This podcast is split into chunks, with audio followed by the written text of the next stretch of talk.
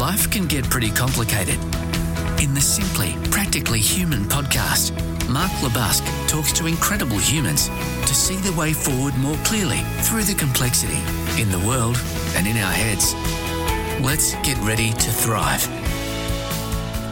Hey, g'day there, fellow humans. Mark LeBusque here for another episode of the Simply Practically Human podcast, the 4S version. I've had a couple of weeks off for those who have been following me maybe on Insta, maybe a bit of LinkedIn, um, some other bits and pieces. I've been um, posting up some photos of a two week trip to the Northern Territory in outback Australia. Amazing. Never been there before, never been up to Darwin, the capital city of the NT, or visited some of the places that Alison and I went to. And I purposefully had two weeks off of doing this podcast because I'd made a commitment to myself and also to Alison that those two weeks would be work free. And I'm pretty proud to say I did follow and eat my own dog food. The message that I put in my out of office very much said that I was taking a life design break and that I'd uh, be in situations at times where I had no connection whatsoever.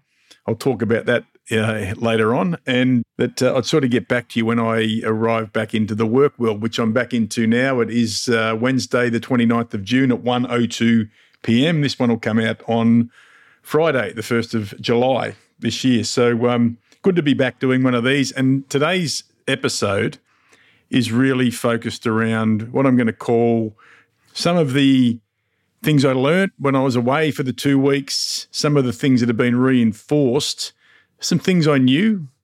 And I'm going to start with maybe a little bit of background of what the trip was about. So, the first week of the trip was a an organised cycling activity with uh, Bicycle Network or Bicycle Victoria, as we know them by. We've done the Bicycle Victoria rides around Victoria. Alison's done 10 of them. I've done about five, where, you know, three or 4,000 people get together and and we do the Great Vic Bike Ride. So we could be going from the Great Ocean Road up through the middle of Victoria, up into the high country, wherever it may be, down the southwest at times we've done as well. Even one time started in another state. So we'd, we'd enjoyed these, and uh, it just came up that they were going to do their first top end bike ride. So a ride through some pretty amazing parts of the Northern Territory combined with some tours and some, I'm going to call it some cultural immersions. Again, I'll speak about the impact they had on me as we go through this podcast. So the first seven or eight days was with 109 other human beings who we'd never met before, cycling our way around some pretty amazing scenery, swimming in some water holes. Nitmiluk Gorge was one place which was uh, formerly called the Katherine Gorge. We went out to Litchfield. We cycled through Kakadu, out to Ubirr, which was the most amazing sunset I've ever seen. So it was very, very well structured by the gang at the Bicycle Network, and, and hats off, kudos to them, to Craig and his team there for the, the amazing event that they put on. So over those seven or eight days, one of the lessons that was reinforced to me, and for those who know me well will not be surprised by this one, was that starting a conversation is a very human thing to do. So when we arrived into Darwin off the aircraft, we were standing around with a dozen other people who were part of the ride group, none of them who of which we knew. You have a choice then, fellow humans. You start a conversation or you sort of stay doing your own thing. So, um, you know, we start talking and we meet uh, Mark and Joss, who are from Melbourne. Uh, we meet Stephen and Fiona. Um, we meet a few other people having conversations there while we were waiting for others to arrive and also some conversations on the bus. You start to find some connection, you start to find some commonality. Could have been about kids, particularly with Mark and Joss. It was about the empty nesting that they were doing and um, how they started to downsize with some changes with family and young uh, young family moving out. We met a young couple as well uh, that night who had been talking to Mark and Joss by the name of Megan and Jake, and they were early 30s. They'd actually travelled up by their vehicle. They'd done a bit of a, a tour up to Darwin, and then they were going to do the bike ride, then head back down again. A few days later, we met up with Greg and Debbie, and that was a really good conversation one night when we were out in Katherine. You start to find some more of that commonality. So and as we go around on the first night, we we were at the Darwin Sailing Club, and we uh, sort of sit around communal tables having something to eat from the lovely buffet they put on there. And um, we were sitting with four people. There was Jimmy, Leanne, Carolyn, and I forget the, the name of the other person, but some of you won't be surprised about that. And we were just having some convos. They were from across the Westgate Bridge, so not too far from where we lived. Talked a bit about what we did, talked a bit about family, talked a bit about why we were there. And, uh, you know, Jimmy was cracking some jokes as well, some real dad jokes that these guys had obviously all heard before. They were funny. I didn't laugh because I felt I had to. I laughed because he was a pretty funny guy. And um, he sort of shared a bit about his background and that he was up there the year before when the bike ride got called off because of COVID, but spent some time up around the area and was really loving what he was doing at, at his age of 71 was just sort of traveling around and going to music festivals and doing different things. So we found a lot of commonality and we continue to bump into those people throughout the ride. And it's interesting that, you know, as you start to familiarize yourself with some people, so do you, do you start to look for them at breakfast and at dinner, and you sort of sit around and you just deepen your connection. One night at the Jabiru Golf Club, we all went out there for a feed and we continued to build that connection, which I know for sure will run into us all catching up, particularly the ones in Melbourne, will catch up after the event. So that was one of the things that was really reinforced to me, which is music to my ears, is that just start a conversation. Don't sort of sit there in a let's say a um, an awkward way, an introverted way, whatever you want to call it, and not speak to people. Just get there and start that conversation with them. One thing for me that was that I really learned, and this was an amazing experience, and, and it sort of makes me feel a bit sad and angry at the same time, was that we rode out of Katherine, I think it was on day three, and we rode out to what was formerly called Katherine Gorge, but now called Nitmiluk Gorge, which is the indigenous name for, for the gorge. And it's the most spectacular scenery, some of the most spectacular scenery I've ever seen.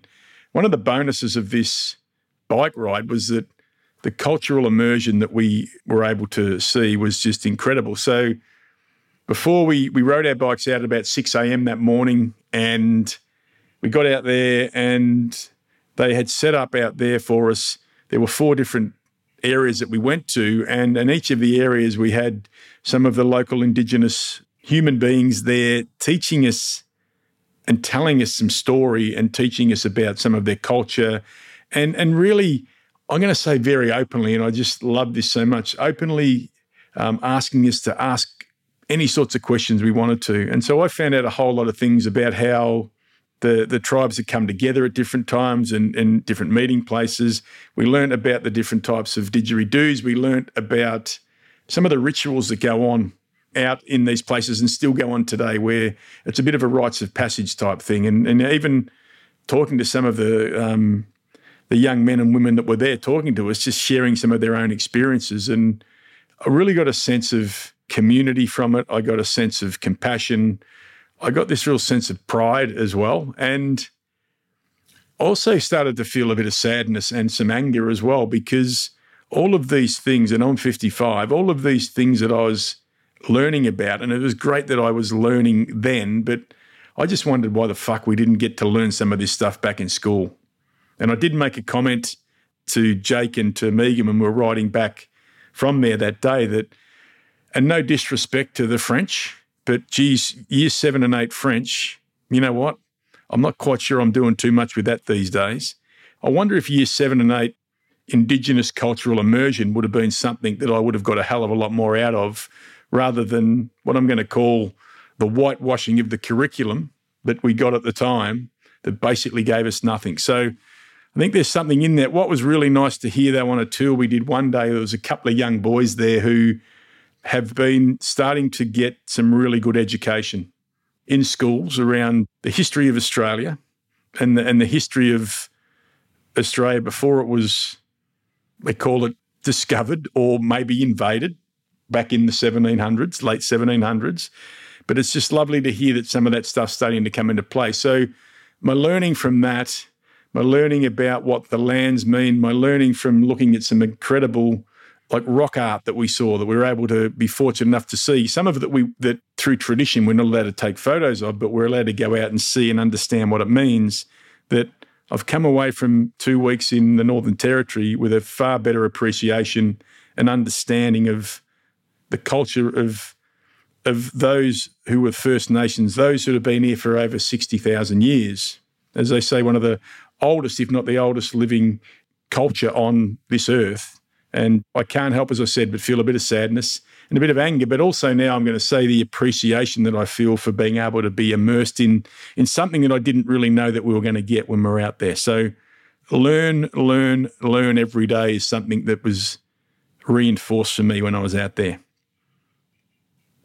Part of that too was getting back to nature. So our ability to understand nature and understand the way different cultures had themselves working with the forces of nature. So, one of the things that's incredible is you're flying into Darwin, you see a lot of smoke and you see a lot of fires happening. And what we got to learn again as we were out riding our bikes, particularly through Kakadu and through uh, Litchfield, was that there were these planned burns that were going on all the time. At this time, it's in the dry season, and these planned burns are very much based around, again, what's happened for tens of thousands of years with the First Nations people. And you know, hearing the stories of why they do it and how they do it, and it's done in such a way that it is not there to to basically create a wildfire and wipe out all the animals. They're, they're done in, a, in very much a way that they burn through slowly so that animals have a chance to escape the area. Some animals obviously come out of the area, and as we found out, that the kites, the big birds that are in the sky, will be hanging around and looking at that. But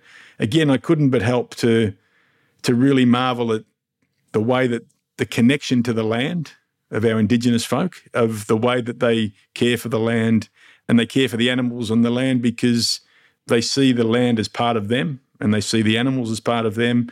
And it's the way that they continue to, I guess, cycle through that ecosystem. And, you know, I can't but help think that there's a whole lot that we can learn again, given where I live and, and some of the horrific bushfires that we've seen around these areas, that there could be some things there from learning from other cultures rather than turning a blind eye that would be good. So these sorts of things were, were really important. Um, learning of the bombing of Darwin, something that happened in World War II that, you know, you sort of heard a little bit about, but again, we never really got educated. I think it was a bit of a a bit of a well-kept secret at the time when it was happening, just to try not to spook too many of the Southerners. But, you know, 60 air raids on Darwin, more learning for me. At 55, again, I'm saying learn, learn, learn. There's a great lesson in this, not just for me, but for you listeners as well, is that we never stop learning. So 60 year age, went and had a look at a couple of films about it, got to actually experience it through some virtual reality, which was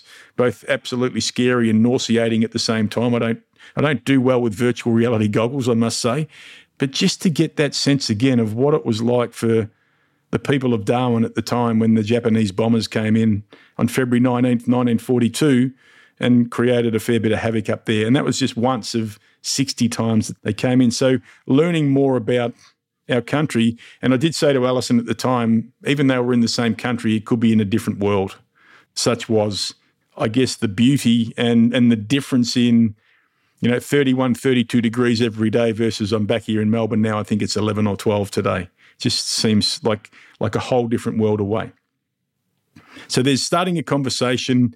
There's the ability to get back to nature, understanding different cultures, the learning every day.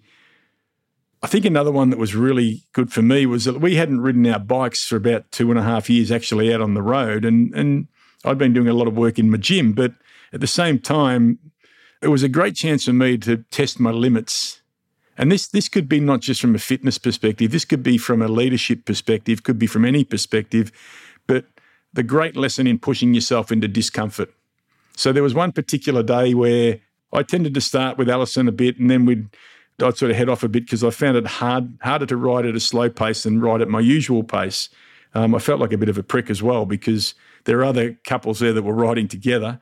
Some people will say at times I'm a selfish bastard, and, and I'll agree with them that I am you've also need a bit of self time as well and, and that. But there was one day in particular that I'd met that young couple, Jake and Megan, on on the boat ride through Nitmiluk Gorge, and Megan said, "Why don't you ride back with us?" And I said, "Yep, that's cool." So 33 k's back into a pretty strong headwind that day in the afternoon. So it was about 35, 36 degrees, and these guys uh, have ridden a bit. So as I started to head off for the first, say, five or ten minutes, I'm like, "Geez, this is a cracking pace." And um, I got to see what happens here. So I I started to feel that level of discomfort, but at the same time I was feeling that level of not wanting to let someone down who invited me to ride with them. Jake was pretty fancy. He had all the gear, had the big calf muscles as well. I think if he listens to this, he'll love that. Megan was a machine. She rode a bike like mine, a hybrid, but she would almost come past us at, at sort of low to mid 30 Ks, just sort of whistling and taking the lead as well. I learned a bit about how you, how you can ride really closely to people without absolutely shitting yourself. That was a good thing too. But when I looked at my data when I got back to the hotel, I'd worked out I'd ridden back to Katherine 24 minutes quicker than I'd ridden out there, even though I thought I did a reasonable pace out there.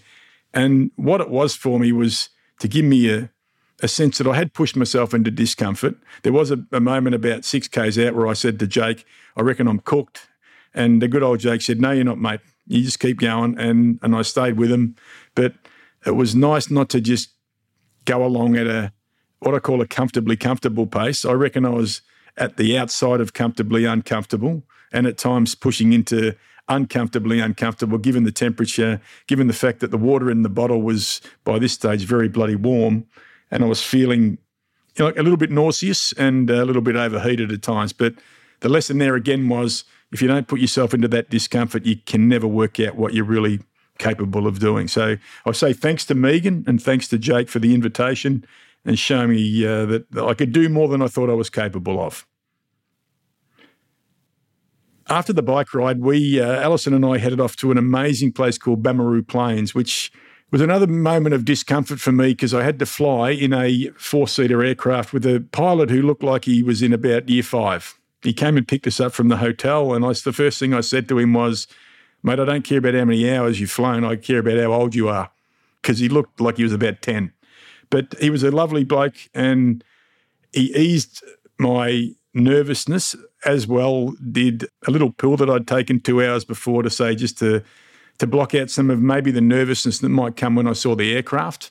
The aircraft was small and you will see a picture of the aircraft in my little teaser that I do, but I think the pill had helped me a little bit, but by the time I got there and he talked me through it a bit, I got in the plane. I actually, there was a lot more room than I thought there was going to be. It's funny how you create all these pictures in your mind, which I'd been doing for about three months, about how small this was going to be and about the reaction that I'd have when I first got there.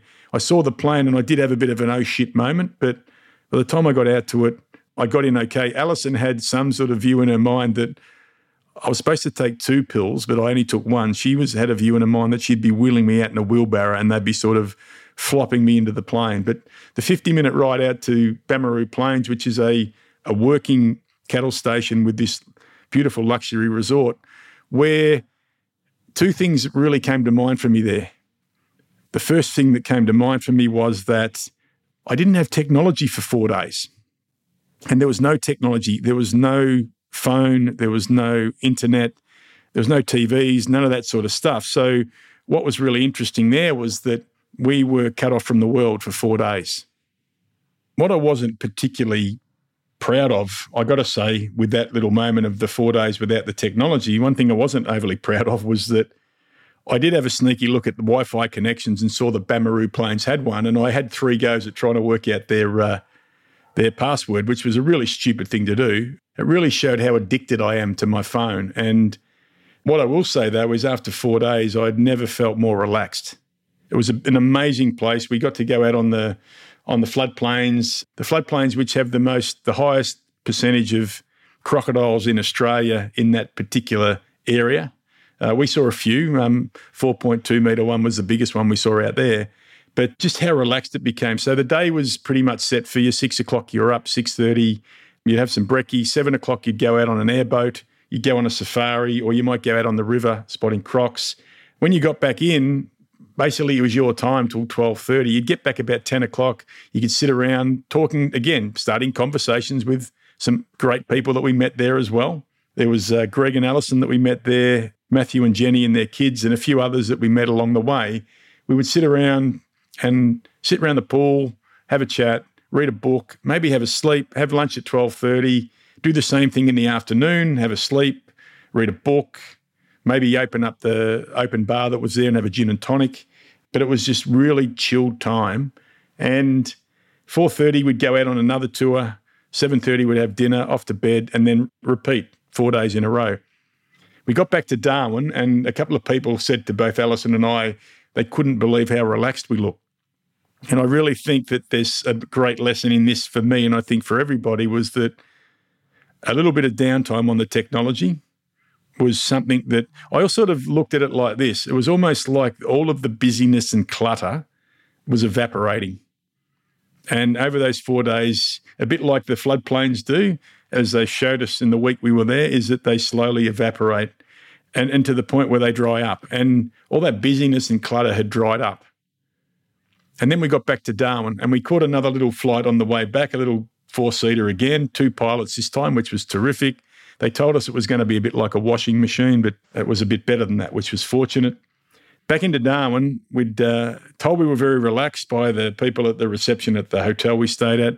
And then the next morning, we go down for breakfast, and there's a TV down there, and I keep looking at it, and I'm seeing stories about Lisa Wilkinson and the Logies. I'm seeing stories about Jordan De Goey in Bali. You know, a couple of little controversial things that happened. I'm seeing stories about the cost of living and inflation. It almost felt in that moment like that someone came with that a new bucket of water and absolutely saturated my brain again with the busyness and the clutter of everything that was going on in the world. It was almost instant that it started to impact. And Alison was like, well, we don't really need to be picking our phones up all the time, or you don't need to be.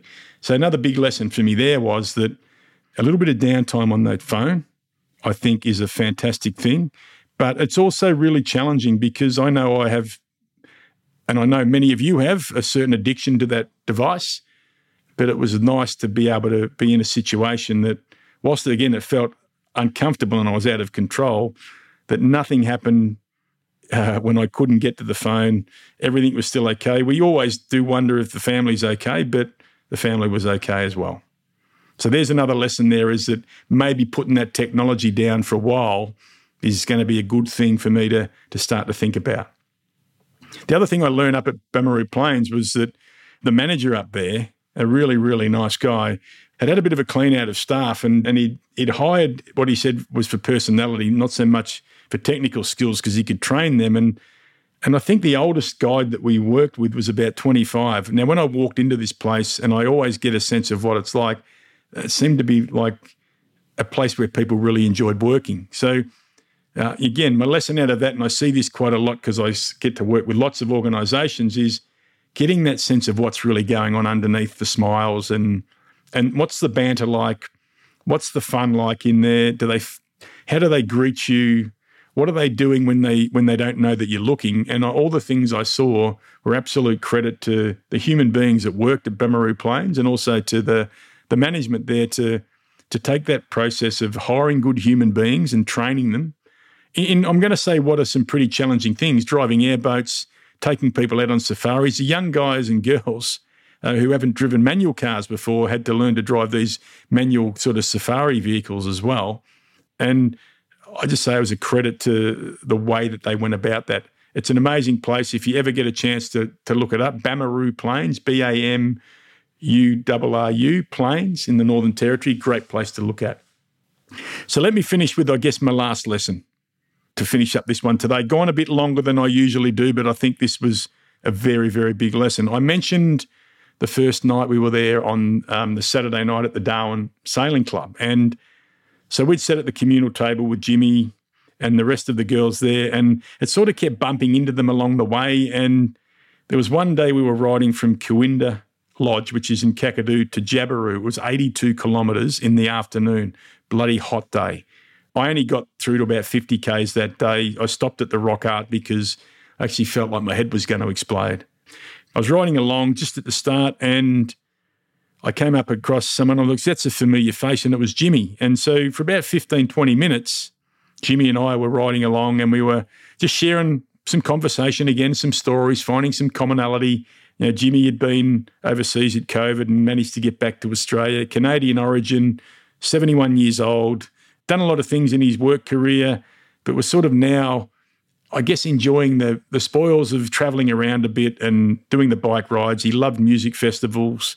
So we had a good chat. We talked a bit about, you know, that we were both, whilst I was 55, he was 71, we had a lot of living to do and also talked a bit about the plans and the things that we were wanting to do. talked a bit about our ailments, my bad knee, his bad back, etc., etc. After about 15 to 20 minutes, I kept going. And then we had a rest day the next day. And then our, our, the final day we rode, Alison and I, was from Jabiru to Ubirr. And it's interesting. I got to a certain point. I rode a lot that day on my own, and I got to a certain point and called Cahills Crossing, which is quite a remarkable place where you cross from Kakadu into Arnhem Land. So it's across a river, and it's a tidal river. So at times, particular time of the day, the crocodiles all turn up because the barramundi go across there, and they turn up to get themselves a nice little feed. So I went down to watch that, and there was a fella down there, and he he was from the hotel where we stayed, a young bloke who was working there, and he said, "Oh, I was on the way out, and um, I saw someone on the ground with the defibrillator out, and I'm like, geez, what one of the bike riders?" And they said, "Yeah." So I'm sort of thinking to myself, "Shit, I don't know who that might be."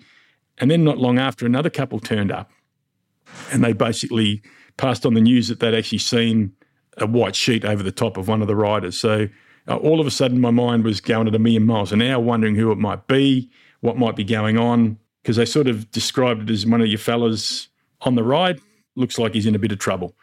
So we get into the uh, into the final spot at Ubirr, and um, and the, again the, the amazing staff at Bicycle Vic or Bicycle Network pulled us aside, each of us, and they they shared with us what had happened. And what I found out, which really shocked me, was that it was Jimmy, and that Jimmy had um, had a massive heart attack, and had, despite the efforts of some of the other people that we'd met along the way, had sadly passed away. So it was a very very somber finish to the situation, and a very somber night, even though there were, you know, there was a, a bit of a toast to Jimmy and the and the guys from Bicycle Network spoke really well about some things they'd found out about him from his three friends who we'd met on the first night. And I guess for me, it sort of brought a couple of things up. First of all, that life is fucking short and you don't know what's going to happen. Here's a fellow two days ago I was riding along with, didn't know him that well, but had learnt some things about him. We'd shared some stories, and not long after that, he's no longer with us and uh, that, that life is precious.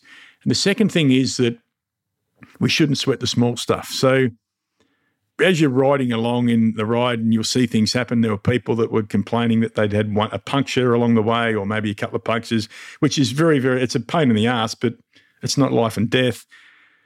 I'd found that when they put my bike back together out of the boxes up there, that maybe my seat was a little bit lower than usual. So it felt a bit uncomfortable in the first day or two. So I fixed that. But I was sort of in my own mind bitching and moaning a bit about that sort of thing. You know, early starts, late finishes, busy days, all of those sorts of things were coming up. And I think myself, including others, making them bigger than what they were. And then you get what happens with Jimmy and it puts everything into perspective. So I want to finish today to say valet to Jimmy, and I didn't know him that well, but he seemed like a bloody good fella, funny guy, had some good stories, told some good jokes, had lived a pretty good life. And perhaps, as some people said, he went the way that he might have wanted to because he loved his bike riding. And just reminding everybody that, that life is short and, you know, don't feel guilty as we didn't when we went out on two weeks holiday. At other times, I have felt guilty. Go out there and enjoy yourself because you don't know what's coming up around the corner. So that's pretty much it. That's the two weeks. Some good lessons in there. Hey, um, I hope you pick something up from that. I, I hope that some of you got some joy out of seeing some of the amazing photos, particularly the sunsets that uh, we were posting. And if you love this one, rate it five stars and give us a little comment on why you loved it. Was there a particular lesson or message in there that is resonating with you right now? And if you liked it, share it with your friends. And uh, until next time, as I always say, keep it simple, keep it practical, and keep it human. Bye for now.